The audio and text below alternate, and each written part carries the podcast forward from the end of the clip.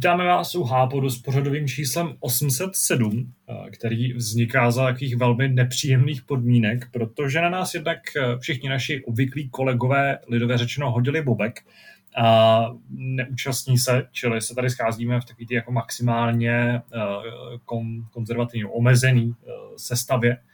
Společně se mnou tady vítám Kubu Štěpánka. Nazdárek. Kromě toho jsem třeba nenašel svůj klasický mikrofon, nebo jsem nenašel mikrofon, který připojil ke svému headsetu, na který obvykle nahrávám, takže doufám, že ti nebude kvalita zvuku nějak strašně výrazně uh, postižená, že se to bude dát poslouchat a bude se to dát rozumět. Ale bohužel dnešek nám úplně ne- nesvědčí. Uh, o tom taky svědčí to, v jaký čas vůbec třeba hápot natáčíme. A Ale dneska je pátek 13. to bude tím. To je fakt, je pátek 13. takže se to k tomu vlastně báječně hodí a myslím, že tohle to vysvětluje vlastně všechno. Ale je zázrak, že jsme se vůbec takhle sešli. Uh, jak se vůbec měl na dovolený, Kubo? Ty jsi tady minule nebyl, takže se věnoval nějaký bohulibější činnosti než uh, natáčení a mluvení do mikrofonu. Nevím, jestli bohulibější, protože jsem se válel u bazénu u moře a posílal jsem do krku jedno pivo za druhým, takže takže jsem načerpal takhle sílu. Ani jsem se nespálil od sluníčka, což si myslím, že je velký úspěch, protože já jsem takový až možná alergický na, na slunce, takže se mažu 50 neustále. Aha. Eh, dokonce nejsem schopný se ani opálit, takže já se vždycky spálím do červená, pak se oloupu jak had a pak jedu od znova, jo. takže Vyskákali mi nějaký pihy na, na zádech, takže jsem vypadal chvilku jak gepard zatoulaný, ale všechno jsem to přežil a všechno v pohodě, takže takže užili jsme si to, načerpali jsme sílu a uh, jsem, jsem za to rád, že člověk mohl fakt na týden vypnout, to bylo, to bylo parádní. No. No tohle mě čeká naštěstí příští týden a už se toho prakticky nemůžu dočkat. Třeba vrhneme se, vrhneme se na hry, protože to je samozřejmě to gro. Co jsme hráli a nehráli. Ty jsi tady minule nebyl, takže na tebe teďka padá ta, ta příjemná mhm. povinnost mm. být jako první a zmínit, čemu se teďka věnuješ a co tě baví, nebo co tě bavilo třeba v uplynulých dnech.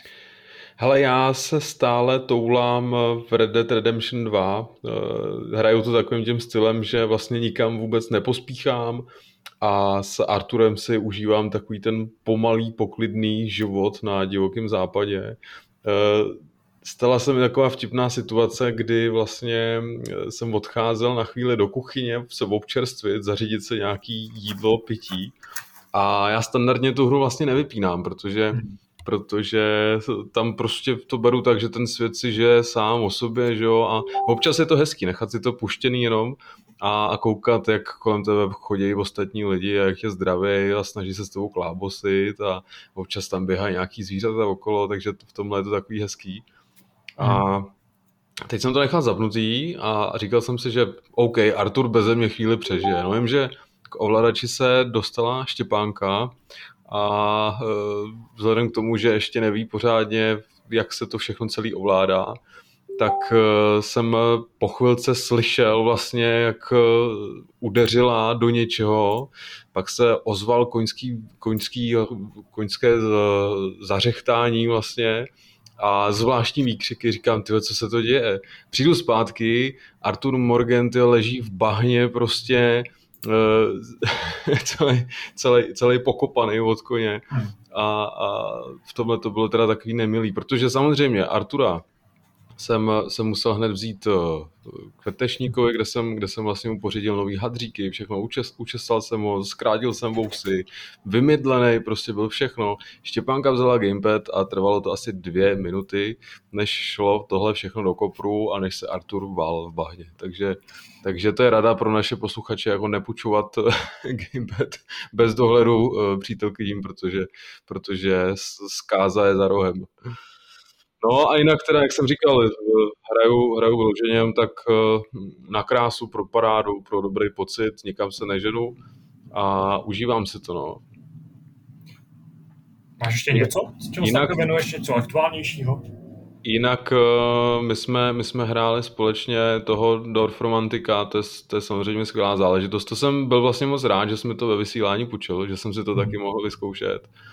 Ty už si o tom namluvil hodně, já bych to jenom mohl taky doporučit, protože je to opravdu neuvěřitelně vlastně taková zenová záležitost, kdy si člověk u toho odpočine.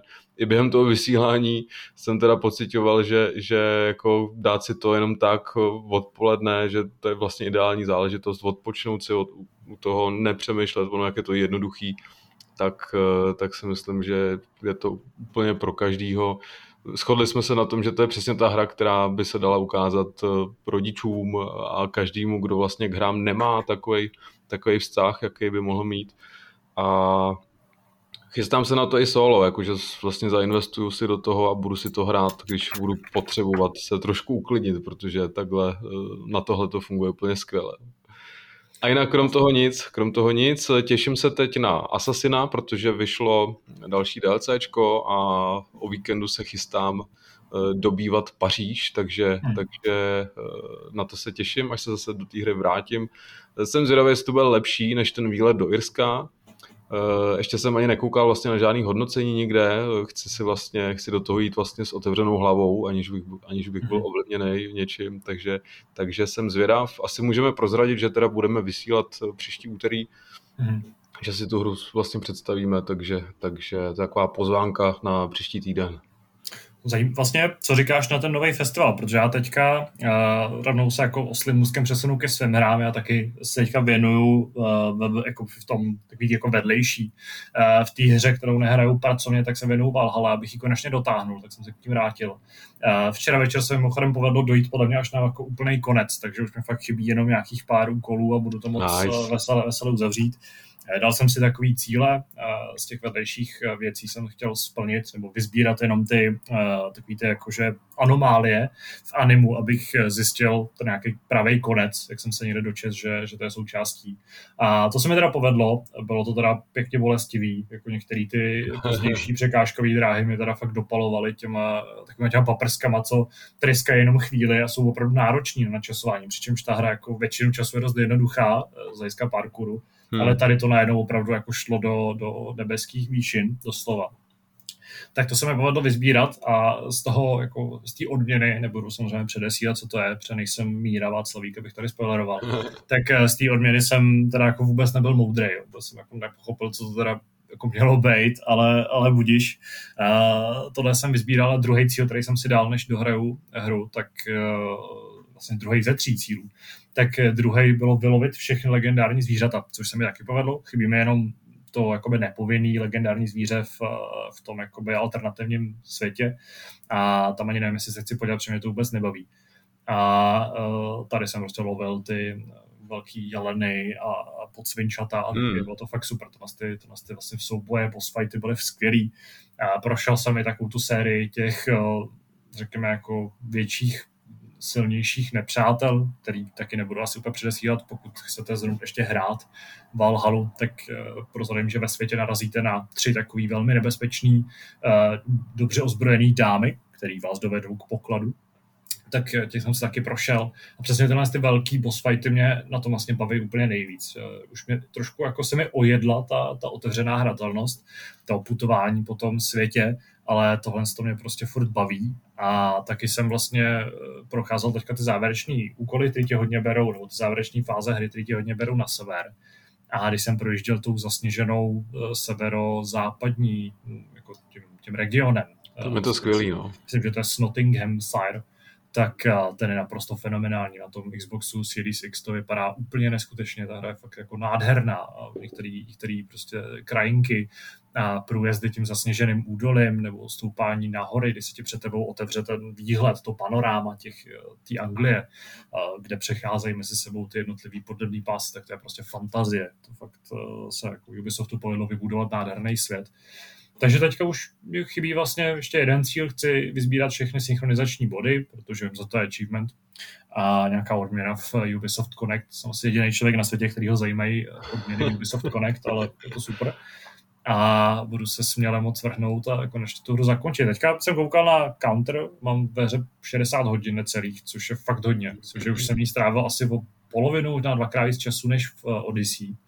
Uh, což chápu, jak je možný, možná to tím, že jsem v Odyssey ten jako počítač těch, těch hodin nějak rozbil, nebo jsem prostě to ne, nedělal tak pečlivě, jakkoliv ani, ani, uh, ani Valhalu nevyzbírávám do 100% rozhodně ne, ale přece jen o nich ní trávím o něco víc času, plním mi vedlejší úkoly, sbírám nějaký ptákoviny, vylepšuju si vybavení na maximum, a tohle to všechno to se jako věnuju víc, takže přece jen toho času v tom topím trochu víc, než by asi bylo úplně nezbytně nutný ale už se těším, až dlouho dotáhnu. A tím se vlastně dostávám k té první otázce, která mi k tomu přivedla, jak se ti, eh, nebo jestli se vůbec nějakým způsobem uh, zatím setkal, nebo jestli se hodláš uh, věnovat tomu novému festivalu, který... No já vlastně vůbec nevím, o co jde, protože jsem tu hru vlastně docela dlouho nezapnul, takže jestli tam začal nějaký další festival, tak o něm ani nevím.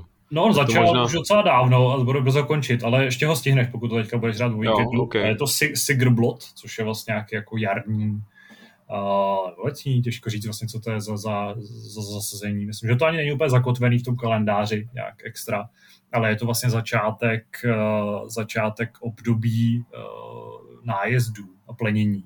Aha. A opět v rámci toho jsou nějaký úkoly a myslím, že tentokrát třeba ten design nebo to, jakým způsobem ovlivňuje ten festival, tu tvoji vesnici taky jako mnohem jako příjemnější a, a subtilnější, než tomu bylo u těch velikonoc, který byl taky agresivní, prostě najednou tam no, tady jako sedít nějaký šený věci.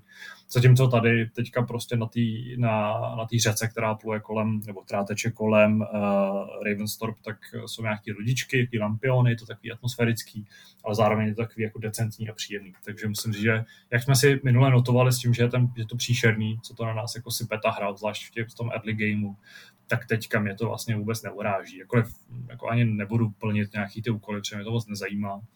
Ale já budu získat... spokojený, když to nebude rozbíjet tu hru, takže... No jasně, ale můžeš získat jednoruční meč, což je vlastně že novinka uh, v rámci oh. Siege of Perry, takže budeš mít nový druh zbraně. Já jsem pořád věrný dvou, uh, dvouručním sekerám a prostě to vlastně nejde najít to je úplně nejlepší kombinace zbraní na světě. Ale Valhalla nebyla tou jako hlavní hrou, nebo tou pracovní hrou, který jsem se věnoval, tou zajímavou. Uh, to bylo Back for Blood. Back for Blood uh, je hra od Turtle Rock Studios, což je vlastně takový zvláštní, jako trošku příhodně je to jako zmrtvý stání uh, studia Turtle, Rock, který pracovali na Left 4 Dead. Uh, než je koupilo Valve, Valve následně si udělalo vlastně dvojku samo, Left 4 Dead, ale Left 4 Dead 2 považuji za nejlepší kooperativní hru všech dob. Je to jedna z mých jako vůbec nejoblíbenějších her. A právě proto jsem opakovaně o Back 4 Blood mluvil jako takovým černým koni, prostě hru, hře, na který se fakt těším. Ačkoliv u jiných třeba členů redakce má trochu, nebo na ní nemají tak jako, nebo se na ní netěší tolik jako já. A já jsem pořád držel takovou tu, tu, ten, ten plamen naděje v sobě a doufal jsem, že to bude zajímavá záležitost a že to prostě bude pokračovat v tom uh, super zábavným jako konceptu, který měla, který měl Red 4 Dead 2 Back for Blood, uh, dostali jsme se k otevřený nebo k uzavřený betě, i když v ní bylo asi 4 milionů hráčů, takže moc uzavřená nebyla. Ale pokud chcete si to vyzkoušet samým mimochodem, tak uh, právě asi v momentě, kdy posloucháte tenhle hápot a pokud je to někde jako čerstvé povídání, tak uh, právě startuje uh, otevřená beta Back for Blood, kam může opravdu každý, takže směle vám doporučuji vyzkoušet. Pokud vás bavil Left 4 Dead, protože Back for Blood je opravdu jako Left 4 Dead v roce 2021. Eh, ta hra jako eh, je trochu jiná, samozřejmě je tam trochu jiný koncept, primárně se třeba jako nebojuje proti zombíkům, ale bojuje se proti nějaký jako uh, myslím, že se jmenují Riddled, ty nepřátelé, jsou to prostě jako mutanti, který nějakým způsobem ovládla nějaká, nějaká, jako nějaká červí parazitická nemoc ale že by to jako bylo nějak důležitý, to rozhodně ne. Prostě ve skrze, pokud je úplně jedno, jestli střílíte zombíky, nebo střílíte tady ten, ten, ten, ten uh, tyhle ty nechuťáky, který na vás nabíhají, akorát prostě nevypadají jako nemocní lidi, ale vypadají jako zmutovaný lidi, protože mají na hlavě nějaký hřeby a svítí jim oči. Ale uh, jednoduše začínáte, nebo beta vás vrhne do základního tábora, kde se můžete procházet, uh, můžete se vyzkoušet zbraně, je to super, můžete se hned seznámit s tou hrou jako prakticky jako kompletně. Uh, získáte svůj první balíček karet, ke kterým se dostanu za moment a rovnou můžete se vrhnout do, do kampaně ve hře je dostupná kampaň, pak je ve hře dostupný režim jako versus, no v podstatě je to versus, má trochu jiný pravidla, než měl v Left 4 Dead a bohužel je mnohem méně zábavný, protože funguje spíš jako principem uh, Battle Royale, s tím, že vlastně hrajou dva týmy proti sobě, střídají se, jeden tým hraje vždycky za, uh, za ty jako mutanty, jeden hraje za klasický přeživší, nebo tady se jim říká cleaners, nebo čističi, a uh, v podstatě bojují na stále se zmenšující aréně a jediným jako klíčem je prostě zabít, uh, nebo v případě mutantů zabít ty přeživší a přeživší mají už řečeno jako se dožít konce uh, toho kola. Což je trochu jiný než Left 4 Dead, kde šlo vždycky o to, že směl jako s těma přeživšíma projít tu jako kampaňovou kapitolu. Ale místo toho, aby proti, proti tobě šla umělá inteligence, tak ta umělá inteligence je trochu podporovaná, nebo hodně podporovaná hráčema a prostě to bylo strašně napínavý. Tam hlavně ty jako momenty v závěru, kdy se prostě, to se ve dvojce, kdy si měl tak uh, chvíli přežít na takový tý chatě, než přijel člun a pak si ujel, ujel tím člunem jako do bezpečí, tak tam si pamatuju, že jak teda v klasické kampani, tak i ve v režimu versus prostě ty závěreční momenty, kdy už začaly docházet lékárničky, munice, všechno, už opravdu ty přeživší museli jako se bránit čímkoliv, co našli na zemi, tak eh, ty na ty momenty byly úplně neuvěřitelně napínavý, neuvěřitelně adrenalinový a byla to prostě úplně neskutečná zábava s, vlastně s obou stran, protože zároveň ano, bylo napínavý, že jako ty přeživší, jako už jim dochází životy, ale naopak ze strany těch zombíků, tak bylo prostě strašně napínavý to, že už ti docházel ten čas na to, aby se jako je sežral, že jo, a prostě roztrhal na kusy a za chvíli ujedou do bezpečí a když prostě přežil jenom jeden, tak jako to byla škoda, že jo, protože už skoro byla zkáza dokonána tady to prostě tak zajímavý není a je to daný i tím, že eh, Back 4 Blood stejně jako 4 Dead samozřejmě takovou tu jako největší roli toho nejzajímavějšího nepřítele hrajou ty speciální zombíci. A zatímco Left 4 Dead tak jako Boomera, Smokera, Huntera, Witch, Witchku, Tanka, uh, jockey, jako jokeje, uh, Spitra a, a Chargera, tak, tak prostě vyjmenuji z hlavy všechny a přesně si pamatuju, jako jak útočí, jak z něj Eh, kde přicházejí, v některých misích dokonce dokážu pak už odhadnout, kde zhruba jsou. A prostě byly strašně charismatický a zajímavý a charakteristický ty, ty potvory. Tak tady těch potvory jako jsou typo, typologicky tam má každý ten zmíněný, tak tam má nějakého protička, jsou tam nějaký nový, třeba je tam nějaký jako sleeper, což je nějaká příšera, která uh, jako schovaná ve vodě a pak tě jako stáhne ale ani jsem se z ní nikdy nesetkal, jenom jsem vždycky v titulcích viděl, že umřela, takže asi jako nic moc. A každá má ještě tři jako podtypy, které se trochu lišejí ale prostě jsou stejně ty potvory jsou tak jako nezajímavý a divný a prostě tě ta hra vůbec nedokáže jako je vtloust do hlavy a ten strach z nich nedokáže vyvolat. Že to je trochu škoda, takže nejpamátnější je prostě setkání s, s ogrem, nebo orkem, nebo to není jako ork, je to prostě obr, kterýho jsme mohli vidět v trailerech, je to taková ta velká příšera, co tam devastuje ten tunel tak přesně v tenhle moment ho potkáš i ve hře, eh, nebo v té betě a je to prostě předskriptovaný, což vlastně i trochu kazí ten dojem z toho, že eh, na postavách nebo potvorách nepřátelích v Left 4 Dead bylo zábavný to, že tam jako spawnovala ta umělá inteligence, ten director, ten jako režisér, což v té době byla docela přelomová technologie, která dělala jako zajímavější ty průchody, protože samozřejmě tam těch kapitol nebylo tolik, ale byla zábava je furt procházet dokola, vylepšovat skóre a setkávat se s jinými nepřátelema na jiných místech. Tak třeba tenhle ten konkrétní nepřítel, který je jako asi nejzajímavější a nejnebezpečnější, tak se prostě spavne v jednom místě, protože jinde by nefungoval, tím je obrovský. A tohle to... To je škoda, no, to je pak takový schematický, že víš, je to, přesně, to stane jako všechno ostatní už je uh, nějakým způsobem umělou inteligencí řízený, je to vidět, prostě ty, ty mapy jsou trochu jako odlišný, dějou se tam občas divné věci.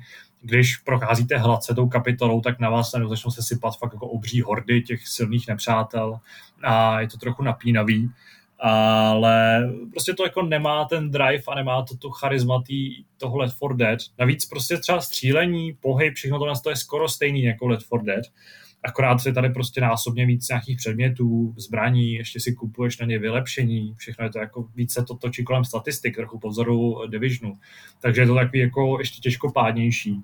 A musím říct, že teda v roce 2021 už to trochu jako bolí, už je to trochu problém hrát, nebo není to problém hrát, ale už to prostě není tak svižný a tak elegantní, jako to bylo před těma, já nevím, zhruba 10, 12, 13 rokama, což je možná malinko škoda, no. Ale mně se zdálo vlastně, že by se mohli odlišit, odlišit právě skrze ty kartičky, který jsi zmínil, že jo? Uh, no, to je samozřejmě, to je jako jeden ze selling pointů hry, je to prostě věc, na kterou vlastně autoři lákali už v propagačních materiálech hodně. A de facto to funguje tak, že vy sbíráte postupem času karty do takového deku, který si pak sestavíte ten balíček, jdete s nima do hry. Jsou to zpravidla kartičky, které vám nějak jako pomáhají, buď to teda vám nebo celému týmu.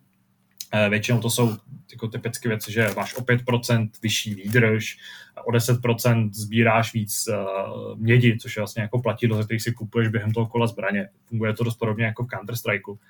A uh, tyhle těch tam jako hrozně moc, ono, on je fakt jako šílený množství, co na tebe ta hra vysype.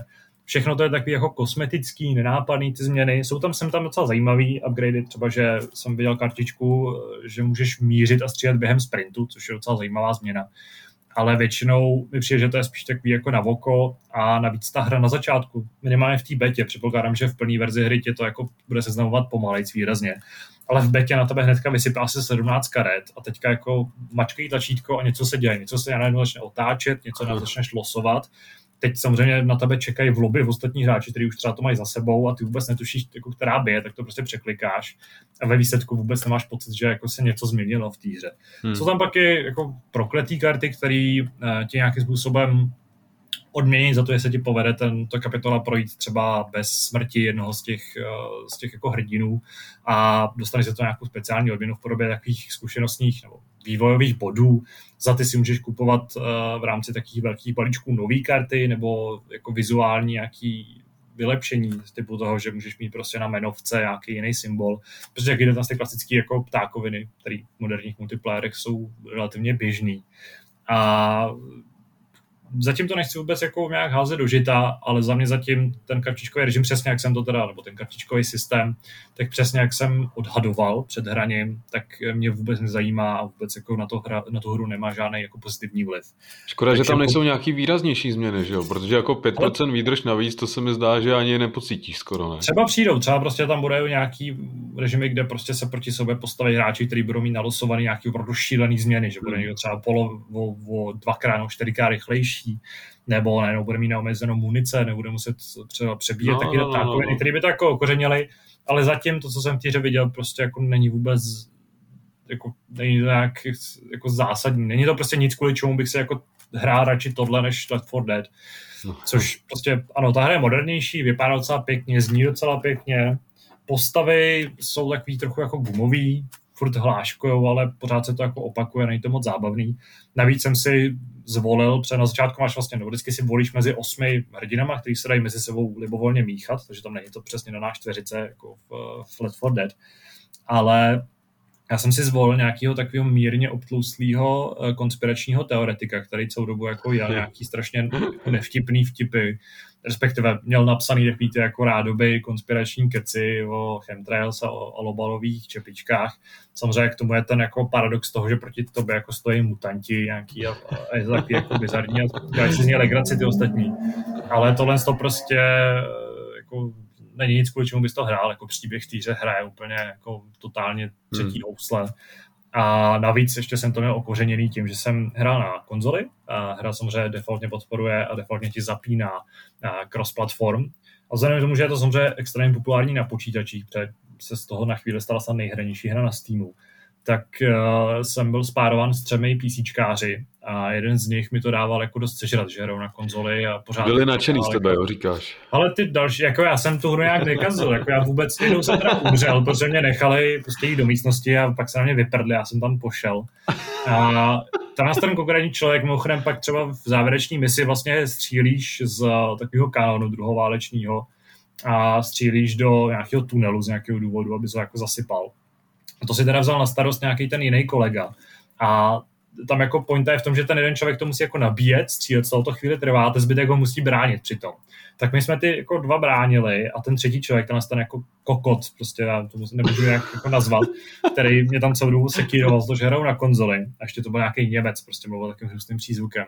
Tak, ještě k tomu to byl Němec tak tam na toho jako hráče, který zrovna operoval tu, nebo ovládal tu zbraň, tak na něj házel kanistry, protože jako friendly fire v týře nefunguje, ale když hodíš kanistra a odpálíš ho, tak prostě to jako zraní někoho. Tak na ně házel postupně kanistry s benzínem a odpalovali, aby to jako zabilo toho člověka, co střelil. To byl nějaký totální pacient prostě. A trochu mi to zhnusilo crossplay, jako crossplay příště budu hrát s lidmi na konzolích, který minimálně nebudou nadávat, že jako hrajou na PlayStationu. Tady možná budou nadávat, že hrajou na Xboxu, ale dostali jsme jenom PlayStationový klíč, takže nebylo úplně na výběr. No to je jenom taková vsuvka uh, toho střetu s uh, trochu jinýma kulturama, na který už nejsem zvyklý zase nechci rozhodně z toho dělat nějakou kauzu nebo předjímat, je to tak jako pro zábavu, pokud jste písíčkáři, tak jako nejste automaticky debilové, ale pokud se s někým takhle potkáte a i kdyby vám trochu vadilo, že ten člověk třeba jako pomalejc jde z menu, tak eh, prosím vás mu nenadávejte a snažte se jako chovat k ostatním nějak rozumně. Tím kazíte hru nejen jako jemu, ale i těm spoluhráčům a jenom za to, že jste, jenom protože jste jako debil, tak eh, to za to nestojí. Přesně tak, buďme k sobě ohleduplní. Přesně, obzvlášť multiplayeru, obzvlášť kooperativních hrách, jako třeba ve hrách, kde jste protivníci, tak tam to jako třeba pozbudí tu atmosféru, okoření, ale v tomhle případě mi to přijde hodně nemístný. To bylo jenom tak jako uh, na okraj. Takže Back for Blood... rozohnil tady. Rozohnil. Uh, Back for Blood je potenciálně zajímavá hra. Uh, jako baví mě to, hratelnost mě to prostě baví. Je tam ten recept uh, Left 4 Dead jako znát. Ale zase pokud vás Left 4 Dead nebavilo, tak tohle prostě vůbec není pro vás a už vůbec vás jako podle mě nemá, nemá potenciál něčím jako novým zaujmout. Je to takový trochu návrat do roku 2008. No, ale to je za mě asi pro tento týden vše. Takže pokud nemáš eh, ještě něco speciálního, čemu bys se chtěl věnovat. Já jsem třeba hrál taky zaklínače mobilního, potom jsem se nechal zlanařit kluky, hmm. ale o tom jsme o tom diskutoval Zdeněk s Mírou minulý týden docela zevrubně a já vlastně jako jsem zjistil, že pokud chodím, tak prostě se s někým povídám a nemám vlastně čas jako mít v ruce telefon a sociálně, takže reálně nemám úplně jako moc prostor, kde to hrát. A jede ti to plynule na tom telefonu? Je... No to je vlastně jediná věc zajímavá, kterou můžu doplnit. Já jsem ji teda psal i do té recenze, třeba, že si Zdeněk stěžoval, že na jeho, myslím, že docela jako v high-endovém Androidu ta hra neběží moc dobře. Tak na mém iPhoneu 7 za asi 8 tisíc před dvěma roky, takže dneska má hodnotu 0,0 nic, tak eh, ta hra běží naprosto bez problému. Takže pokud máte iPhone nějaký novější, pokud máte osmičku, už vůbec pokud máte jako desítku, SE 2, 11, 12, no, 11 neexistuje 12, tak uh, bych se vůbec nebál toho, že vám ten, uh, že vám ta hra poběží naprosto bez problémů. Hmm. Ale já mám zase teda slabšího Samsunga a ani to nerozchodím, jo? že mě to jede asi ve třech snímcích za sekundu v těch soubojích a to jako absolutně nemá šanci vůbec hmm. to hrát, no. takže, takže já jsem to bohužel musel vzdát. No víš, tak to je zajímavý. No. Tak v tomhle třeba je obrovská výhoda té jako hodně uzavřený uh, platformy uh, iOS, kde jako optimalizovat to i pro takhle starý telefon. Já nevím, iPhone 7 je to je někdy z roku 2015, 14, jo, to já ti možná, možná, možná se jdu moc do historie. Um, Fakám, abych tady nemlžil, ale uh, ježišmara, no, jasně. No prostě je to starý telefon. To bylo 2016, takže jako i mobil z roku 2016 celkem v klidu rozběhne tuhle tu hru, takže uh, pokud máte pokud máte prostě výrobek Apple nějaký novější, tak směle do ulic a jděte lovit příšery. Je to zábava. No, myslím, že se můžeme přesunout k našemu prvnímu diskuznímu tématu.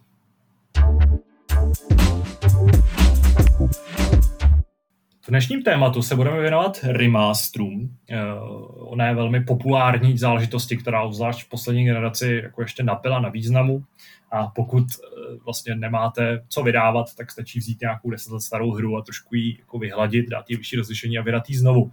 A takhle se remaster dočkalo třeba Saints Row 3, Saints Row 4, což je vlastně nejzbytečnější ever. Ale o tom se teďka bavit úplně nebudeme, o Saints Row konkrétně. Budeme se totiž bavit o jiných možná trochu zajímavějších remasterech. V uplynulém týdnu totiž přišly hned dvě zprávy, které mají potenciál zaujmout hodně hráčů.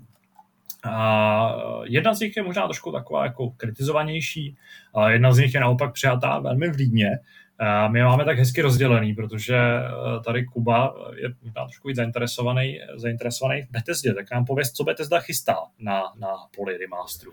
Prosím tě, oficiálně samozřejmě ještě nic nevíme, protože jak už to tak bývá teď poslední dobou, tak píšeme hlavně o spekulacích, o nepotvrzených zprávách a to je přesně charakter této, této informace, ale doneslo se k nám, že Bethesda si údajně založila studio, který se bude věnovat pouze a jenom remasterům a remakeům starých, starých kousků z jejího portfolia. Což je zajímavý, když vezmeme v potaz to, že Bethesda těch zajímavých her má opravdu hodně a má opravdu docela dost fanoušků, kteří rádi vzpomínají na ty staré dobré časy, takže, takže tam opravdu může vybírat. To si potom můžeme možná říct, co bychom, co bychom od ní rádi viděli. V té zprávě taky zaznělo to, že by se to studio mělo jmenovat Artifact, ale pak vyšlo najevo, že to není název studia, a že se jedná pouze o název dokumentu, který by měl výjít eh, k výročí, který slaví eh, Skyrim, jo, Skyrim to je, mhm. jo, takže tam eh, máme letos desátý výročí téhle hry, takže tam by, tam asi Bethesda chystá k této příležitosti nějaký zajímavý dokument, o kterém samozřejmě zase nic nevíme. Ale, ale jako zajímavý, myslím si, jako že, nebo já jsem to psal v té novince, že, že remasterům a remakeům evidentně ještě neodzvonilo. Eh, když, když jsem zmínil to portfolio Bethesdy, tak samozřejmě se nabízí právě série The Elder Scrolls asi jako první. Hmm. Ty staré kousky, tam víme, že, že se objevují teda v poslední době v té v online, online verzi tohoto RPGčka, takže takže tam, tam došlo i na ty starší díly, třeba Morrowind, že se objevil a tak dále. Tak je otázka, jestli, jestli vůbec eh, lze očekávat, že by se pustili, pustili do nějakých eh, restaurátorských kousků těch starších, starších her. Eh, s chodou okolností jsem dneska psal o projektu Skyblivion, což je, což je vlastně fanouškovský eh, remaster Oblivionu, kterýho se snaží vlastně předělat v engineu Skyrimu. Eh, je to vlastně projekt, který už jede nějakých 8 let asi, je to úplně neuvěřitelný. A, ale tím, že prostě na něm dělají dobrovolníci, tak se to strašně dlouho táhne a Bůh ví, jestli eh, to někdy dokončí, protože přece jenom Skyrim už je, už je taky stará záležitost a, a těžko říct, no, jestli než ta hra vyjde, jestli už zase nebude stará a nebudeme se bavit zase o tom, že by potřebovala jako vylepšit trošku, ale, ale koukal jsem na ty záběry, to se vlastně naši, naši posluchači můžou podívat sami, ty záběry vypadají fakt skvěle, jo, a oni se dávají práci s tím, že, že vlastně dávají dohromady ty lokace, eh, aby tam zachovali nějakou náladu a zároveň jako aby byly trošku jiný, trošku větší vlastně, aby prostě dostali nějakým novým standardům, na který jsme dneska zvyklí. A vypadá to hezky, no. akorát bohužel jako je to projekt, jak jsem říkal, na kterém pracují dobrovolníci a e, těžko, těžko říct, kdy vůbec e, by mohl být.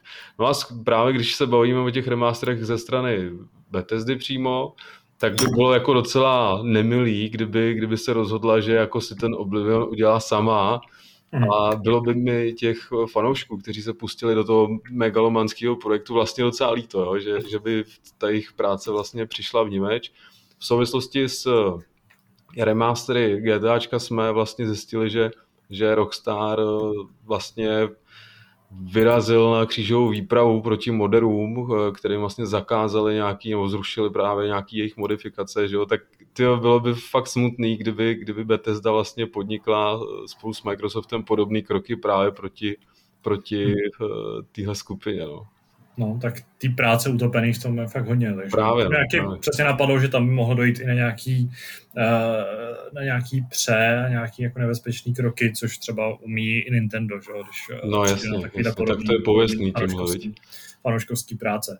No Tam jako... blbý, že oni, oni by asi jako nic moc nezmohli, jo? že prostě no, jasně, nemají to... práva žádný absolutně a když oni prostě řeknou, tak oni by museli ukončit okamžitě vlastně veškerý práce na tom a to by fakt bylo smutný. Já jako přemýšlím, eh, jak by mohly fungovat eh, nějaký omlazený verze The Elder Scrolls, že by vycházely třeba remake, že byly ve přípravě remakey, třeba Oblivionu, Morrowindu, nebo dokonce jako Daggerfallu a nějakých starších titulů, tak to si myslím, že je úplně vyloučeno, protože jako Bethesda jako taková, ačkoliv si založila jako další pobočku, tak eh, je sama asi ráda, že jako dokáže vyvíjet Starfield a vedle toho si připravovat půdu pro šestý The Elder Scrolls takže tomu bych moc nevěřil. Na druhou stranu třeba remaster Oblivionu zase vyšel vydat na asi 20 platformách, stejně jako Skyrim, ten se taky už dá protlačit, jako už vyšel asi úplně všude. Uh, a ještě možná někde vyjde. Bůh ještě, jestli nepřijde nějaká jako třeba verze pro mobilní telefony, což by byla velká bomba. A jako, to jsou takové docela jako divoký, divoký záležitosti. Spíš by věřil, že přijdou remastery nějakých věcí, které nejsou uh, takovýmhle způsobem jako zprofanovaný na všech platformách. Pokud, tak jako bych věřil třeba tomu Oblivionu a Morrowindu, že by mohli být v nějakém balíčku mm-hmm, a jo. že by mohli prostě se hrát na, na, na next gen konzolích v nějaký jako rozumný, rozumný podobě. Jestli to jako potom hráči úplně toužej, jako těžko říct, jo. Nevím, jestli když jako vlastně, asi nejsem úplně cílovka, prostě nejsem fanoušek uh, extra Morrowindu, mám rád jenom jeho soundtrack a Oblivion mě bavil, ale taky to není úplně věc, kterou bych jako chtěl dneska znova hrát na next gen konzolích. Navíc je to prostě věc, která se na každém počítači a že bych tomu nějakým způsobem přispěl třeba jako lepší, nějaký přeleštěný, přeleštěný rozlišení. Uh, Zase na druhou stranu ano, hráči prostě se rádi připomínají ty věci a ta remasterovaná verze vždycky lepší než ta původní, no většinou bývá lepší než ta původní, takže v tom ohledu uh, jako by to asi smysl dávalo, ale říkám, možná bych spíš sázal na nějaký trošku, trošku jiný série od Bethesdy. Těžko říct, jestli třeba eh, ne, netouží po remasterech nebo remakeu série Fallout, že jo? Tak tam, tam se to taky nabízí. Tady teda s chodou okolností zrovna taky dneska jsme psali bleskovku eh, o uh, jednom youtuberovi, který do uh, čtyřky nadspal asi 200 modifikací naraz hmm. a tu hru proměnil úplně v něco jiného, než byla původně. Jo. Jakože mně se zdá, že pokud se teda bavíme o PC, že uh, si vlastně ty, ty remastery, když se bavíme teda o té vizuální stránce, dokážou zařídit vlastně modeři sami, jo? že vlastně dneska ty nástroje všechny jsou tak přístupný, že není problém se s tím pohrát a je to až neuvěřitelný, co všechno se dá najít a jak si tu hru lze dneska změnit, když se s tím člověk dá, dá tu práci samozřejmě. No. Pak, hmm. pak pro, ty, pro ty konzolisty je to samozřejmě něco jiného a jak si říkal, stačí, když, když tam proběhnou nějaký malý úpravy a, a vydá se to s naleštěným trailerem a, a lidi potom sáhnou, no, proč ne? Na druhou stranu teďka třeba koukám do seznamu her, který Bethesda dělala. Je docela vtipný, jak kolem roku 2000 byly prostě desítky, nebo bylo jich relativně hodně. Hmm. Eh, mimochodem, pokud třeba netušíte, co ještě Bethesda dělala, kromě Falloutu a, a, a The Elder Scrolls, tak eh, no, v skutečnosti skoro nic. Protože předtím tady byly je to teda řada jako sportovních her. Jo, já jsem chtěl říct, že sportovní závodní tituly, no. Ale myslím, že to jsou věci, které se jako remasterovat moc nedají, protože většinou stály na nějaký licenci a to je prostě nesmysl, že jo. Takže uh, ano, zbývá jenom jako starý, vlastně většina The Elder Scrolls a pak poslední dva Fallouty, protože uh, třeba New Vegas vyvíjel Obsidian a předchozí Fallouty taky jako nevyvíjela Bethesda, takže, nebo ty první dva a, a Tactics. Takže ta nabídka vlastně těch jako her je docela, docela omezená. Pak je otázkou, jestli třeba eh, to studio jako nemůže pracovat i na nějakých jako remasterech věcí, které dělají, eh, nebo který třeba Bethesda jenom vydávala, nebo který uh, vlastně jako vznikaly v rámci té větší skupiny, že jako Zenimax. Jsou od Arkane třeba. No, věci jako designer přesně, uh, nebo No, to je tak jako jediná věc, která taková jako napadá z hlavy, která by jako dávala smysl, mm. protože další věci už jsou relativně mladý. Že by jako remasterovali třeba Prey, tak to už mi přijde jako fakt extrém, protože to je hra, která ještě nestihla vůbec zestárnout. Takže ono vlastně těch věcí na výběr moc není, no. Takže pokud by to byly Fallout 3, Oblivion, přesně tahle, tenhle ten věk uh, těch jako Xboxových a potažmo Xbox 360 uh, nebo PlayStation 3 her, tak ten je teďka přesně up tu generaci v asi tom nejlepším věku na to, aby se tam jako něco vyhladilo a aby ty hry byly v pohodě hratelné, protože starší záležitosti už by chtěli remake a mám prostě pochybnosti o tom, že na remake zrovna teďka má ta firma, která vyvíjí dva úplně mega obří, mega obří projekty kapacity. takže abych to viděl spíš takhle. Z tohle hlediska vlastně jako pro mě, není podle mě úplně moc o co stát, ale třeba, třeba nás dokážou překlopit a, a něco zajímavého přinesou. Nebo přinesou třeba nějaký obří balíček všech uh, The Elder Scrolls nějaký jako nový podobě. Bylo by to hustý, ale byl bych spíš opatrný v tomhle ohledu.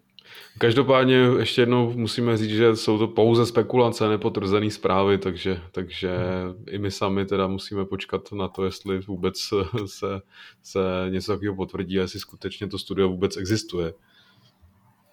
Uh, to samý, uh, nebo stejný, stejná zkazka, tak platí i pro uh, remastery takových těch jako tří legendárních, já nevím, jak to nazvat, je to prostě ta etapa, která, kde podle mě GTA bylo na úplném jako vrcholu potravního řetězce, Eh, což samozřejmě jako dneska je furt, ale tehdy to platilo za takovou absolutní modlu hraní a synonymum hraní. Uh, to je taky spekulace, která ale pochází z několika zdrojů, který se vesmě shodují a vlastně to dává smysl i v souvislosti s tím, co třeba jako Rockstar v současnosti dělá. Zmiňovali jsme ten, to potírání nějakých jako modifikací větších pro starší hry uh, což je velmi populární, ty modifikace, jsou to ty ENB, takový ty jako vy, vyhlazovací a zkrášlovací modifikace, které mají omlazovat starší tituly. A zároveň uh, Take-Two, vydavatelství, nedávno zmínila, potvrdilo, že pracuje na remasterech tří her starších. A vzhledem že to asi nebude Mafia 2, protože to už remaster má, ani to nebyl žádný sportovní jako NBA, ani uh, top spin, ale jako, co bych dal za top spin, tak ta varianta GTAčka zní velmi pravděpodobně. Konkrétně by se mělo jednat o GTA 3, GTA Vice City a GTA San Andreas, což je taková to svatá trojice uh, her vycházejících v roce 2002 až 4, uh, jestli se nemýlim. A uh, byly to doby, kdy uh, 3D vlastně, vlastně Rockstar ukázal, že se dá skutečně vytvořit akční open world, nebo městské, tehdy se to říká městská akce, a vyrazil nám všem dech. A vlastně tady u tohohle z toho oznámení jsem trochu na vážkách, jestli to jako vlastně opravdu je remaster, protože remastery těch her už jako vyšly, že jo, respektive San Andreas a Vice City vyšly na, nebo i trojka vyšla na, na mobilních telefonech a tyhle ty hry jsou jako hratelné na nových konzolích, je to nějakým způsobem prostě ošetřený a nevypadají tam úplně jako příšerně, nebo prostě to není jen vloženě jako překlopená ta původní verze z PlayStation 2 ale v tomhle případě se mluví o tom, že by ty hry měly běžet na Unreal Engineu a kombinovat novější starší grafiku. Mm-hmm. A mhm. zároveň by mělo být pozměněný třeba i UI nebo prostě uh, uživatelský rozhraní, což už jako na mě dejchá takovým dojmem něčeho jako částečného remakeu. Jako nejde úplně remake, že jo, remake bývá remake je prostě Mafie, definitivní edice, což je hra vlastně vybudovaná úplně od základu, která akorát jako zpracovává stejný námět jako ta původní ale uh, pokud to poběží na úplně jiném engineu, což jako je tak docela zvláštní, protože uh, bych to nastoupil od Rockstaru nečekal, ten si vlastně vyvíjí vlastní enginy, tak uh, to by byla jako docela zajímavá záležitost a jsem fakt zvědavý na to, jak by třeba vypadalo Vice City v, v Unreal Engineu. Mluví se taky o tom, i některý jako insidři nějakým způsobem už o, tý, o těch záležitostech mluví, s tím, že by ta hra měla jako připomínat ty uh, silně modifikované verze původní hry, právě to, co se snažil Rockstar nějakým způsobem vymítit z internetu.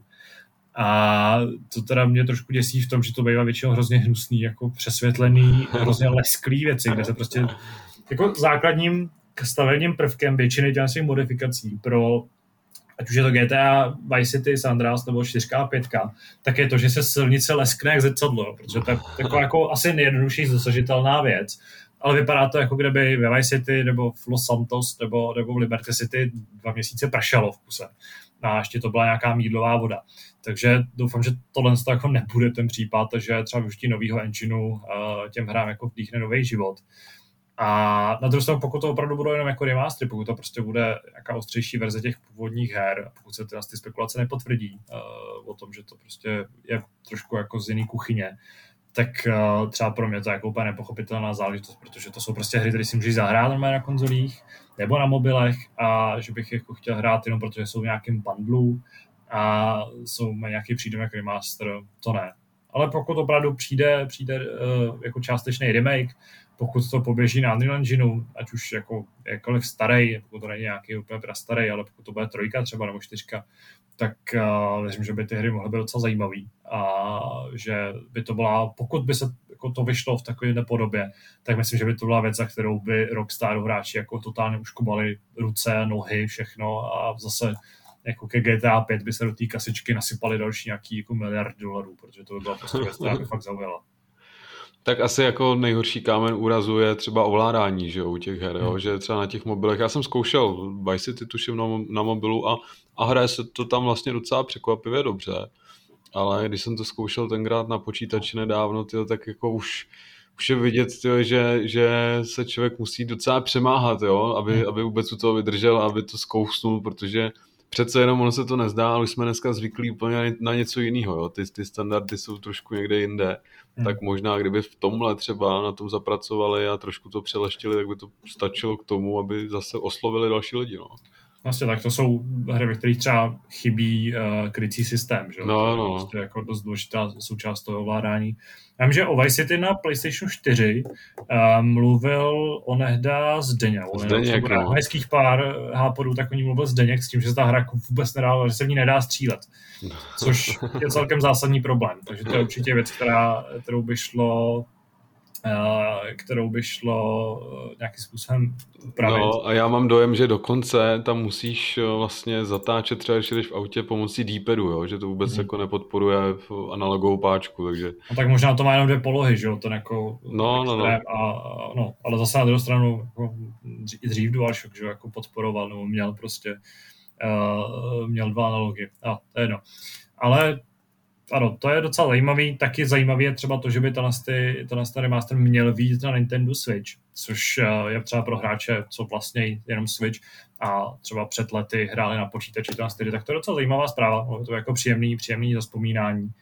A zároveň je to, není to teda historicky první GTAčko na Nintendo, jako se nám tady snažil to říct Patrik, novice, co musel opravit a vytáhat za uši, protože tam byl spin-off Chinatown Wars, který byl super, ale samozřejmě to byla úplně jiná hra, byla to prostě jako handheldová záležitost, která byla i na telefonech a uh, byla naprosto jako specifická v tom, jak se třeba ovládala, jak užívala těch dvou, dvou obrazovek, že se spojovala na potom izometrickém světě a bylo to prostě jiný. Takže v tomhle ohledu dneska už Switch podle mě by neměl mít problém s hrajem nějakých, i kdyby takových poloremakeů starších her.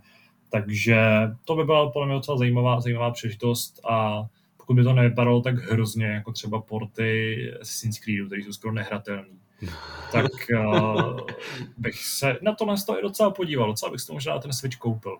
Na velkých konzolích asi ne, ale na Switchi by to mohlo být fakt super jo, zábava sou, no. která by navíc byla dobře hratelná díky dvou analogům, přepracovaným ovládání. Hele, vlastně jsem tady chtěl jako nadávat, že mi to přijde jako úplná blbost, ale když jsem se nad tím takhle jako zamyslel trošku jiným způsobem, tak Sám sobě jsi to vysvětlil, že tak to jsem, vlastně... si to, jsem si to prodal vlastně.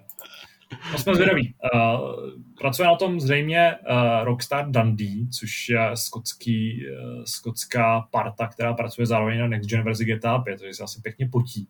Se tím, co ostatní Rockstáři spolu kutějí, to jako to nejzajímavější, což je GTA 6. Že? A uh, jsem zvědavý, jak se mi to povede. Hra by měla být ještě letos, takže by mohlo přijít rovnou i datum oznámení a teda datum vydání, což uh, jako by asi nemusel být problém, když jsou to remaster hmm. remakey, nebo remaster slash remakey. A, uh, no asi jako brzy se dočkáme taky nějakých třeba záběrů, ne? Že si myslím, že už jako jestli to má být letos, tak uh, pomalu, aby to bylo hotové skoro a nějaký trailery, kde to uvidíme v běhu, si myslím, že, že se nabízí, aby se objevili co nej, nejdřív. No. Hmm. I když známe Rockstar, on, on tohle má docela na parku, že jo, nějaký, nějaký promo, ale to on vlastně ani nepotřebuje. On nepotřebuje, to nemají. Jako do toho se peníze investovat asi nemusí. ale to je samozřejmě nadsázka. Jako, jo, vlastně z těchhle těch věcí, o kterých jsme se teďka bavili, tak mi ty GTAčka dávají, dávají mnohem větší smysl. A bez tak to, je, bez tak to všechno unikne, že jo, podobně jako Ještě, no. že máme ty spekulace, líky a všechny tady ty věci. Jinak nevím, o čem bychom psali. Tenhle týden teda byl těžce okurkový. Ano, obzvlášť letní sezóna letošní je opravdu jako extrémní. A mohli bychom jako okrajem zmínit třeba nebo jako nejzajímavější událostí tohoto týdne je, že se prostě jako nepovedlo odhalení Abundance, jo, což je prostě totální bizár. A vlastně jako co od toho čekáš, od Abandoned? Máš, jsi taky takový ten jako bláhovej uh, jako doufat, že to teda fakt bude nějaký Silent Hill nebo, nebo Metal Gear? Nebo si myslíš, že to je prostě nějaký jako úplný PR úlet a Uh, že to bude, protože to bude prostě klasická nezávislá hele, hororová střílečka. Hele, já úplně soucítím eh, s eh, vývojáři z tohoto studia, kteří jsou úplně zoufalí, protože je vlastně fanoušci Hidea Kojimy bombardují dotazy, jestli náhodou teda nekutí Silent Hill a, a podobné věci. Uh, takže takže já si myslím, že oni jsou, oni jsou úplně zoufalí, je to vidět, bylo to vidět v tom vyjádření třeba toho kreativního ředitele, který jako fakt říkal, prosím vás, jako ne, neděláme hmm. nic, co souvisí s Kojimou, nepracujeme s ním, děláme vlastní věc, chceme, aby to bylo originálně, aby se vám to líbilo, a snažil se to jako těm fanouškům takhle, takhle vlastně naznačit, že, že s ním nemají nic společného, ale moc tomu nepřispívá, jo, protože samozřejmě oni mají vlastní hlavu a ty spekulace pojedou, i kdyby řekli cokoliv. A tím, že oni, oni vlastně teď se snažili skrz skrz vlastně eh, konzoli PlayStation odhalit další nějaký gameplay záběry, což se jim nepovedlo, tak samozřejmě eh, jim nahrávají docela na smeč a, a jako dovedu si představit, že, že ty lidi doma sedí a říkají si, ha, tam se zase něco kutí a Kojima zase v tom má prsty určitě a tak dále. Hmm. Takže, takže, ale jinak od toho projektu vlastně ani zase tolik moc nečekám, protože ten tým vlastně není kdo ví jak, kdo, kdo ví jak velký a eh, víme o té hře strašně málo, jo? že to má být hmm. vlastně zasazený na nějakém opuštěném místě. Eh, v Americe se to má odehrávat. Eh, ty survival mechanismy by tam měly být docela, docela pokročilý. Autoři na to kladou docela důraz, to znamená, že že máš prostě počítat každý náboj jo, a, a máš si dvakrát rozmyslet, jestli, jestli chceš opravdu vystřelit, protože na sebe, na sebe upoutáš pozornost a tím, jak je to ještě hodně takový umocněný tím, že je to vlastně first person, tak, tak eh, to má určitě atmosféru, docela se mi to vlastně i líbí. A jsem, jsem zvědavý taky, co z toho vyleze, ale jako nečekám, že, že to bude nějaký, nějaký velký projekt. No. Hmm. Mně se ještě líbilo, uh, souvislosti s tím, že ano, fanoušci her umějí si prostě najít souvislost úplně jako všude. No.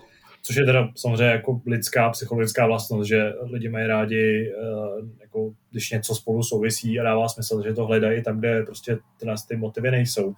Ale nevím, jestli to bylo na Redditu nebo na Twitteru, ale viděl jsem nějaký, uh, nějakou, nějakou vlákno, kde někdo objevil, že jistý jmenovec toho kreativního ředitele, já se teďka nespomenu jeho jméno, je to nějaký Hasan něco, pokud se nemýlim, tak nějaký jeho jmenovec zřejmě je zároveň eh, nějaký jako, nebo je, je prostě fitness trenér a publikuje na YouTube tuším videa a v něm uh, láká, nebo to byla nějaká aplikace snad na, na Android marketu, uh, kde láká na personal training, čili PT a samozřejmě to znamená potvrzeno stojí za tím Kojima a je to nový Silent Hill. A tohle je prostě jako úplně neuvěřitelný. Takhle jsem včera, mimochodem, eh, ještě když se vrátím k prvnímu tématu, k Assassin's Creed Valhalla, tak jsem se jako snažil na Redditu dopátrat vysvětlení toho, co jsem jako viděl v tom, co jsem tady zmiňoval. A mimo jak jsem se dostal tak hluboko do análu Redditu, že hmm. jsem objevil nějakou konspirační teorii toho, že je Assassin's Creed zasazený do stejného světa jako God of War a Mass Effect a, a Halo a že teda všechny hry spolu sdílejí jeden vesmír a vlastně se to Takže ano, hráči jsou schopní najít souvislosti úplně ve všem. Ale to je opět jenom taková jako anekdota na závěr. Ne, že se z tebe taky stane takový spekulant já nejsem spekulant, já jsem dobře vytrénován k tomu, abych souvislosti nikdy nehledal. Musíš si zachovat a, eh, zdravý rozum. A přesně tak. A můj, můj skrytou zbraní je slovo uh, únik a spekulace, kterou kterou se dá úplně všechno. No, máš ještě nějakou poznámku, nebo se můžeme přesunout dál? Já si myslím, že jsme to probrali a asi se můžeme přesunout. Dobře, tak méně remasterů, více nových her, ale ano, remaster, to podepíšu. Remaster GTA si teda klidně na Switchi dát. Jdeme dál.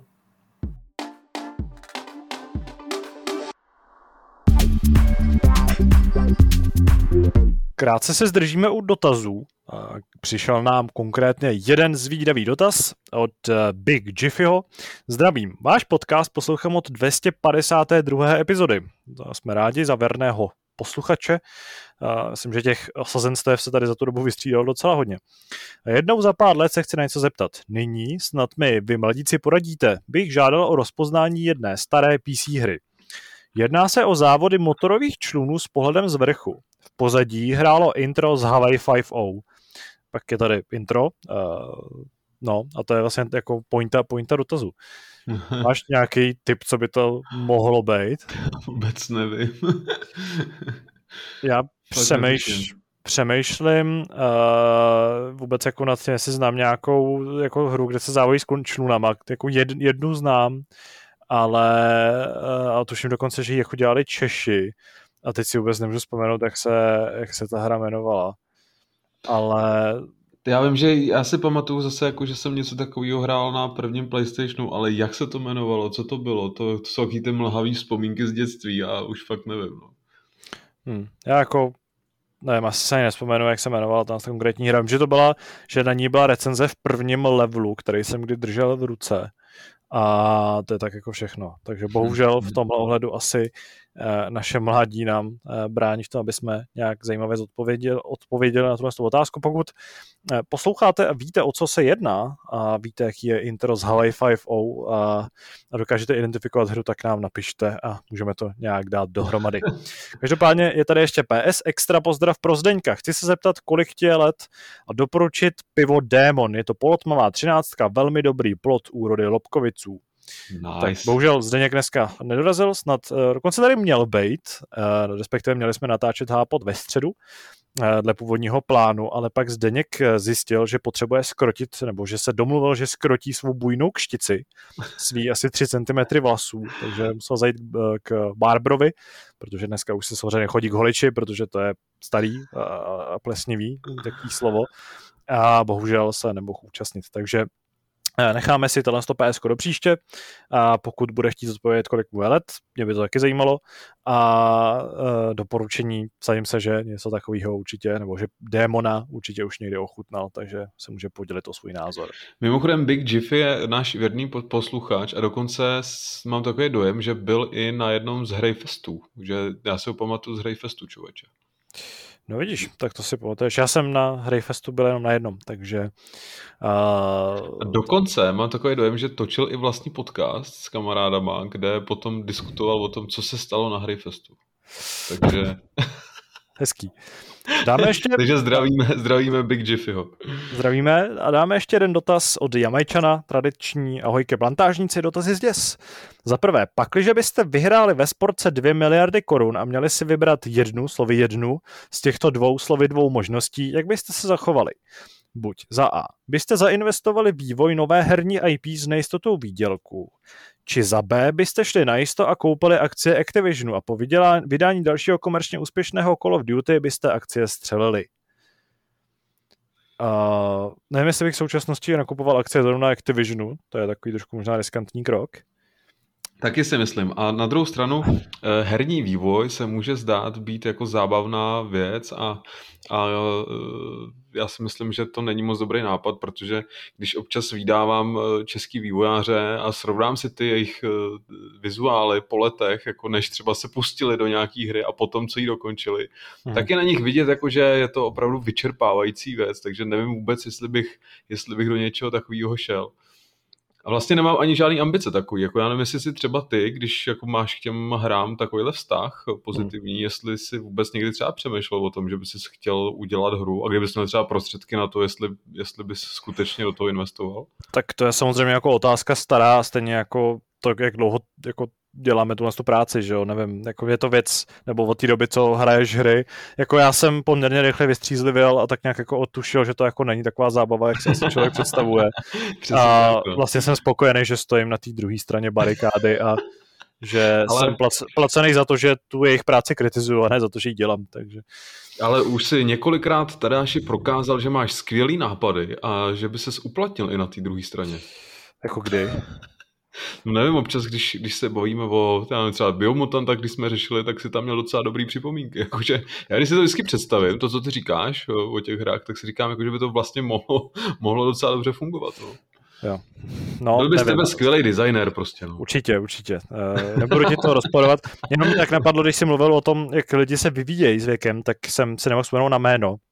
Ale tím nejlepším příkladem toho, jak tě dokáže herní vývoj a nervy s ním spojený jako změnit, tak je podle mě Marcin Ivinsky, což je si spoluzakladatel CD Projektu a doporučuji najít fotky toho, jak vypadal, když vyvíjel prvního zaklínače, jak vypadá dneska.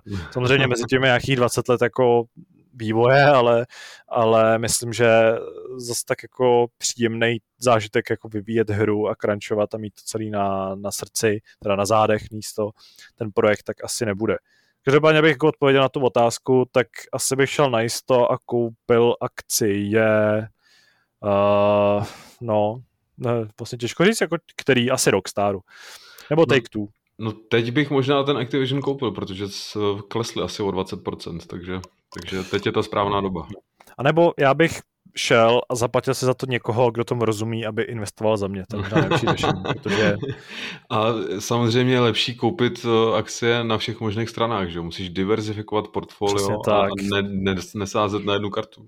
Škoda, že tady máme Zdeňka, ten je tohle expert. A Nebo já bych, já, ano, a já bych dvě miliardy korun možná využil úplně jinak a jako nepoužil na hry, ale ano, plan, teda Jamajčan nám tady dal jistý uh, pravidla, který teďka se tady snažíme porušovat, takže... Tady až by založil politickou stranu totiž. ano. ano. Za druhé, myslíte si, že ještě vzniknou pokračování herních sérií Killzone, Resistance a Motorstorm na PS5, nebo tyhle legendy budou navždy spojeny s PlayStationem 3? Motorstorm je jediná hra, kterou playkařům závidím a přál bych si ho i na PC. Škoda, že ty situace se závodníma hrama na PC je tak tristní. Kromě Needů skoro žádné závody na PC nejsou. Ano, kromě Needů a těch nejlepších závodů, což je Forza Horizon a Motorsport, a, což je jedna věc, taky pokud chceš Motorstorm, a máš třeba, nebo líbil se ti třeba Apocalypse, tak podle mě dobrá záležitost je třeba Split Second a takový ty starší věci jako Blur, uh, Onrush a jako další prostě takový ty jako agresivnější závodní hry, tak podle mě jsou docela zajímavá alternativa. Je fakt, že Killzone a Resistance jsou série, které jsem jako PlayStationu vůbec nezáviděl, protože naopak jako to jsou odpovědi na Halo a jsou to podle mě horší odpovědi na Halo. Já jsem hrál uh, Killzone a vůbec mě to nebavilo, takže jako já jsem se k němu dostal až, až po letech, teda, co vyšel ten poslední díl a, hmm. a taky jsem teda v tom nespatřil nic, nic zásadního. No. no tak navíc ten poslední díl byl takový ten jako jenom benchmark tak, uh, přesně, PlayStation ano. 4, že jo? jo, jo. Ale ty předchozí jako dělá asi měl něco do sebe, ale pro mě to je prostě, hmm. pro, pro člověka, který má rád Halo, tak to asi není moc atraktivní záležitost. Ale vlastně bych se nedivil, kdyby, kdyby se objevil další díl, jo? že to je jenom otázka hmm. času, než to zase uzraje a než, než se rozhodnou to, to jako, zkřísit. Čistě teoreticky jo, no no to, jako ten Motorstorm by byl nejzajímavější a zároveň asi není pravděpodobný. To je prostě věc, která asi jako úplně nemá už dneska relevanci pro, pro vývoj na PlayStationu. Tam prostě teďka jede, teďka bude Gran Turismo, takže tím vyčerpají tu svoji zásobu eh, exkluzivních zás, závodních her zase do, na hmm. generaci dopředu, že jo? protože dobře, na té předchozí vyšel ještě Drive Club, ale uh, u Sony se na to moc nehraje, takže bohužel myslím, že tady to asi situace moc dobrá nebude. Každopádně opět připomínám, na PC rozhodně nejsou jenom Need for Speed, ale je tam řada dalších PC, závodních her. Codemasters vyvíjí hry na PC, takže si můžeš zazávodit z prostě licencovaných závodů a jak zmiňuji, vždycky se můžeš vrátit do minulosti a zahrát si nějaký zajímavý tituly, který si třeba přehlídnul, protože kolem roku 2010 těch závodů zajímavých a dobrých vznikalo fakt spoustu. Za třetí, co říkáte na nápad zakázat prodej high-end PC v USA kvůli vysokému odběru elektřiny pro chod PC? Přemýšleli jste někdy, kolik korun propálíte hraním ročně? A ještě jeden dotaz. Nesere vás, že se Evropská unie sede do zákonů a nařízení členských zemí a chce od roku 2035 zakázat celoplošně au, prodej aut na spalovací motor? Tady pak ještě je trošku, ještě možná trošku pří, pří, prudší komentář k tomuhle z tomu ale uh, toť můj rant, dejte svůj rant s pozdravem Jamajčan. Asi bych nechal nařízení tady stranou, protože nejsme úplně politický podcast a, a myslím, že to nemáme úplně zapotřebí. Co se týče prodeje high-end PC, tak tam jako vidím maximálně paradox v tom, že tam pořád jako se celkem nosí, že na trhu se dají koupit vedle elektroaut i ty jako vysokoobjemový uh, motory a uh, je, jako patří to tam k té kulturní, tomu základu kultury automobilový, takže mi přijde trošku paradoxní, že se začíná tepat do vysoko mm, jako spotřebních počítačů. Hmm. Na druhou stranu bych chtěl upozornit na to, že tohle, jako ten, ten zákon, který platí tuším v šesti nebo sedmi státech, tak uh, ano, jako on prakticky, nebo v praxi pak jako zamezuje tomu, aby tam prodával třeba, konkrétně to byl Dell, o kterém jsme psali, uh, některý počítače, ale to šlo fakt jenom o nějaký jako totálně extra výkonný zrůdy. A navíc prostě to bylo proto, že byly jako dost nehospodární, zatímco jako absolutní většina té nabídky, kterou někde koupíš, tak eh, těm s tím nějakým regulím odpovídá, takže bych nedělal zatím z komára velblouda, zase nejsem na tohle toho odborník, nevím, jak konkrétně, co bude třeba do budoucna se vyvíjet. Je pravda, že uh, ta současná forma se má ještě měnit, má se zpřísňovat, a postupně se má jako jít hodně, hodně blízko takový ty jako bez technický hranici toho, jaký výkon vlastně jde z nějakého objemu energie vyprodukovat početní, ale ještě jsme docela daleko a jak říkám, tohle to asi ovlivní jenom úplnou jako hrstku hráčů, kteří jsou třeba příznivci konkrétní značky. Jestli jsem někdy přemýšlel, kolik korun propálím hraněm ročně, ano, ale jsem moc línej něco takového vypočítávat. Jako nejsem člověk, co teďka mám, používám notebook, který prostě mám většinu, když ho nepoužívám, tak je prostě zhasnutý, vypnutý. Když jsem měl stolní počítač kancelářský, tak ten běžel prakticky MRVR a konzole mám v tom jakoby méně hospodárném standby režimu a nějak tohle to jako moc nehrotím. Myslím, že jsem úsporný dost, až na to, že jezdím autem víc, než bych musel. Ale to dělám, protože mě to baví a jsem línej.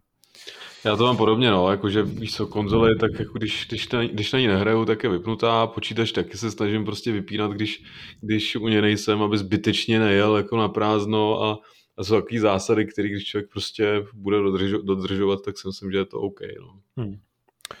no, myslím, že tohle je z dotazů vše, takže se můžeme směle přesunout k závěrečnému tématu. Na závěr, jako již tradičně, vzpomínáme na naše nejlepší nebo nejhorší zážitky z uplynulých dnů nebo týdnů. Uh, věřím, že Kuba je nabit, pln, no, je pln různých dojmů a zážitků, ale uh, já si to hned vypálím na začátek, protože ho mám velmi čerstvý.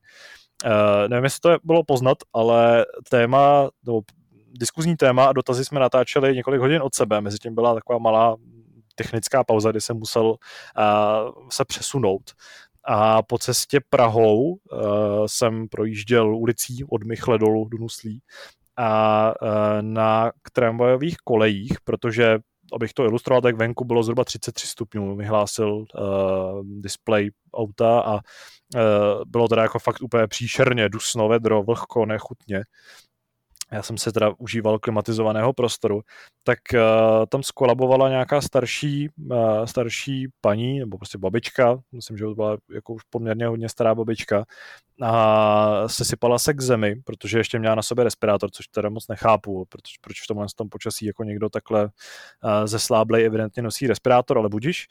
A vlastně ve ten, ten zážitek uh, z, tak nějak jako opět zažehnul oheň nějaký víry v lidstvo, protože je to jako by ta tramvajová trať, prostředek a pak po dvou stranách jsou samozřejmě ty jako dva pruhy, že jo? na jedné straně jsem jel já, eh, v koloně, na druhé straně jelo taky pár aut a v tom místě, kde paní se sesunula k zemi, tak okamžitě zastavili eh, z obou směrů oba pánové, vyběhli z aut, pomohli stařence na nohy, přesvědčili se, že je v pořádku, vedli na, na chodník a jeli dál. Takže jsem vlastně nikdo vůbec nestihl ani jako ujet z toho místa činu, že, jako, že se toho nevšim. A okamžitě se šlo pomáhat, což mě tak jako potěšilo v tom, že Uh, že pořád existují lidé, kteří jsou ochotní jako okamžitě přispěchat na pomoc i když eh, by mohli prostě jenom šlápnout a jet pryč a tvářit se, že si ničeho nevšimli. Taky bylo fajn, že jako nikdo netroubil, protože jsme stáli v docela velký koloně tím pádem a už jsem se bál, že prostě se najde nějaký zoufalec, který někam jako strašně spěchá, nebo to tam bude přejíždět, ale po pásu, ale všichni na sebe jenom mávli a nějak se to jako pořešilo. Takže i pořád se najdou normální lidé a, a lidé s dobrým srdcem, takže za tohle mají oba anonymní řidiči ode mě velký palec nahoru a, a apeluji na všechno ostatní, pokud se někdy něco podobného stane i vám, a z toho hlediska toho jako člověka schopného pomoct, tak neváhejte a, dejte ruku k dílu, protože tím můžete buď to zachránit život a když ne to, tak aspoň někomu prostě pomůžete a ušetříte mu nějakých pár hodin nepříjemné bolesti třeba.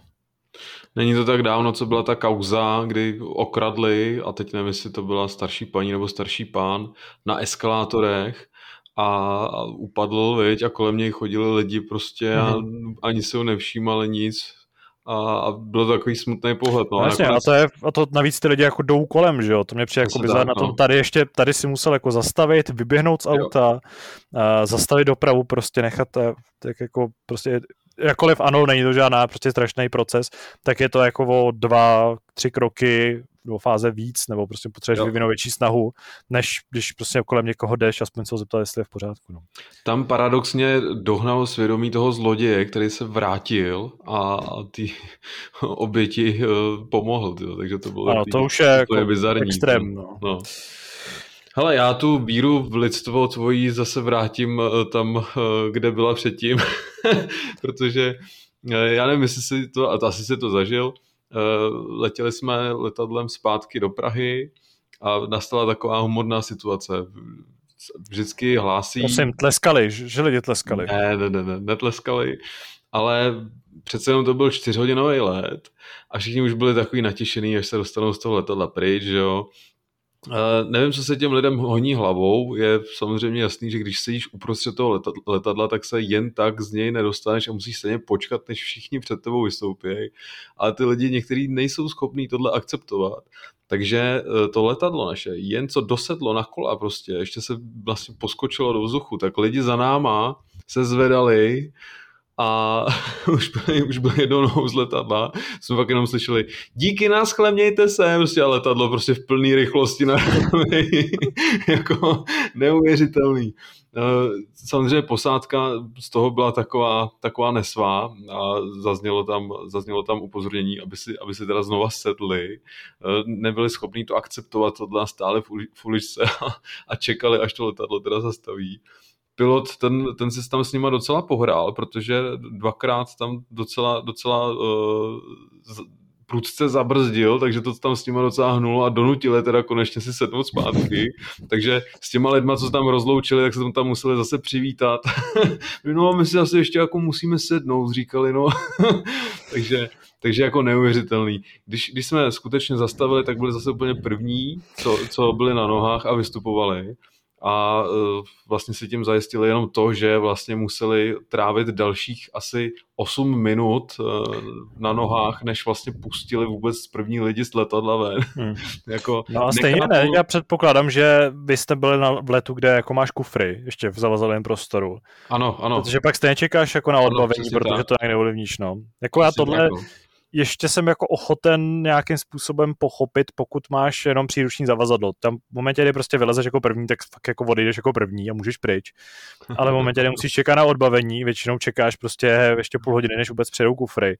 A pak tam stojíš jak tvrdý, jako mm, tvrdý i někde u pásu a čumíš, tak to je No, jako teď super, no. my jsme se tam s nima setkali potom, že když, když tam čekali na kufry, takže... No, jasně. Ale jako pokud, pokud jim to dělá dobře, tak jako whatever, no, asi... Ale prostě... ať, si, ať si postoj. Takže to, to já takhle občas jako sedím v letadle a už jsem teda dlouho neletěl, ale já jako sedím a pak právě se jako užívám toho, když ten člověk třeba chce jako vedle mě hrozně zmizet a tak jako, že je z toho strašně nervózní. Já vím, že prostě ty lidi taky mají kufry a budou čekat jen na odbavení. A je to takový jako vtipný, no, protože prostě potřebují se někam vysypat a jsou, tebe, jsou na tebe takovým těm jako pasivně agresivním způsobem nevrlí, takže ale to cestování letadlem je vůbec vtipný teda, jo, co ty lidi jsou schopní tam dělat, jakože letěli jsme čumákem nahoru, tyhle tam, kdyby spustil plechovku, tak, tak je ve vteřině na druhé straně toho letadla, prostě jak jsme byli úplně na, našikmený a lidi se tam rozepínali a potřebovali nutně jako do baťohu si něco tam vzít a tak dále, prostě letušky tam z toho byly úplně na prášky. neuvěřitelný, fakt, fakt neuvěřitelný. Myslím, že pokud jste, eh, pokud nás poslouchá někdo, kdo je třeba Letuška nebo Stevart, tak jistě eh, se tomu jenom směje, protože má mnohem horší zkušenosti s horšíma lidma. Já osobně znám, znám lidi, kteří vlastně dělají tu, tu práci, ano, prostě nenávidí lidi od srdce. No, ale nedivím se jim moc. No, máme výhodu v tom, že my s lidma neděláme, eh, my děláme jenom s lidma, který známe a který nám nechodí do hápodu. Nechodí třeba do hápodu s pořadovým číslem 807, eh, že já jsem rád, že jsme se sešli aspoň s Kubou. Přesně tak, díky moc. Uh, děkuji i vám, že jste poslouchali až sem příští týden. Doufám, že se sejdeme zase v početnější partě. Každopádně vlastně říkám, sejdeme, ale nesejdeme. Doufám, že se kluci sejdou v početnější partě, protože já si budu užívat uh, zasloužený odpočinek někde uh, v teplých krajích. Doufám, že i vy jste si užili odpočinek uh, třeba během léta, nebo se na ně ještě chystáte, těšíte se. Uh, vemte si sebou Switch, zahrajte si něco hezkého, ať to máte takové krásně herní, anebo si nic neberte a naopak si od her odpočiňte, protože to taky pomáhá, pak se hned víc těšíte na to, až se zapnete konzoli a něco hezkého si zahrajete. Dobře, uslyšíme se příští týden, nebo uslyšíte se příští týden, mějte se hezky a čau. Čau.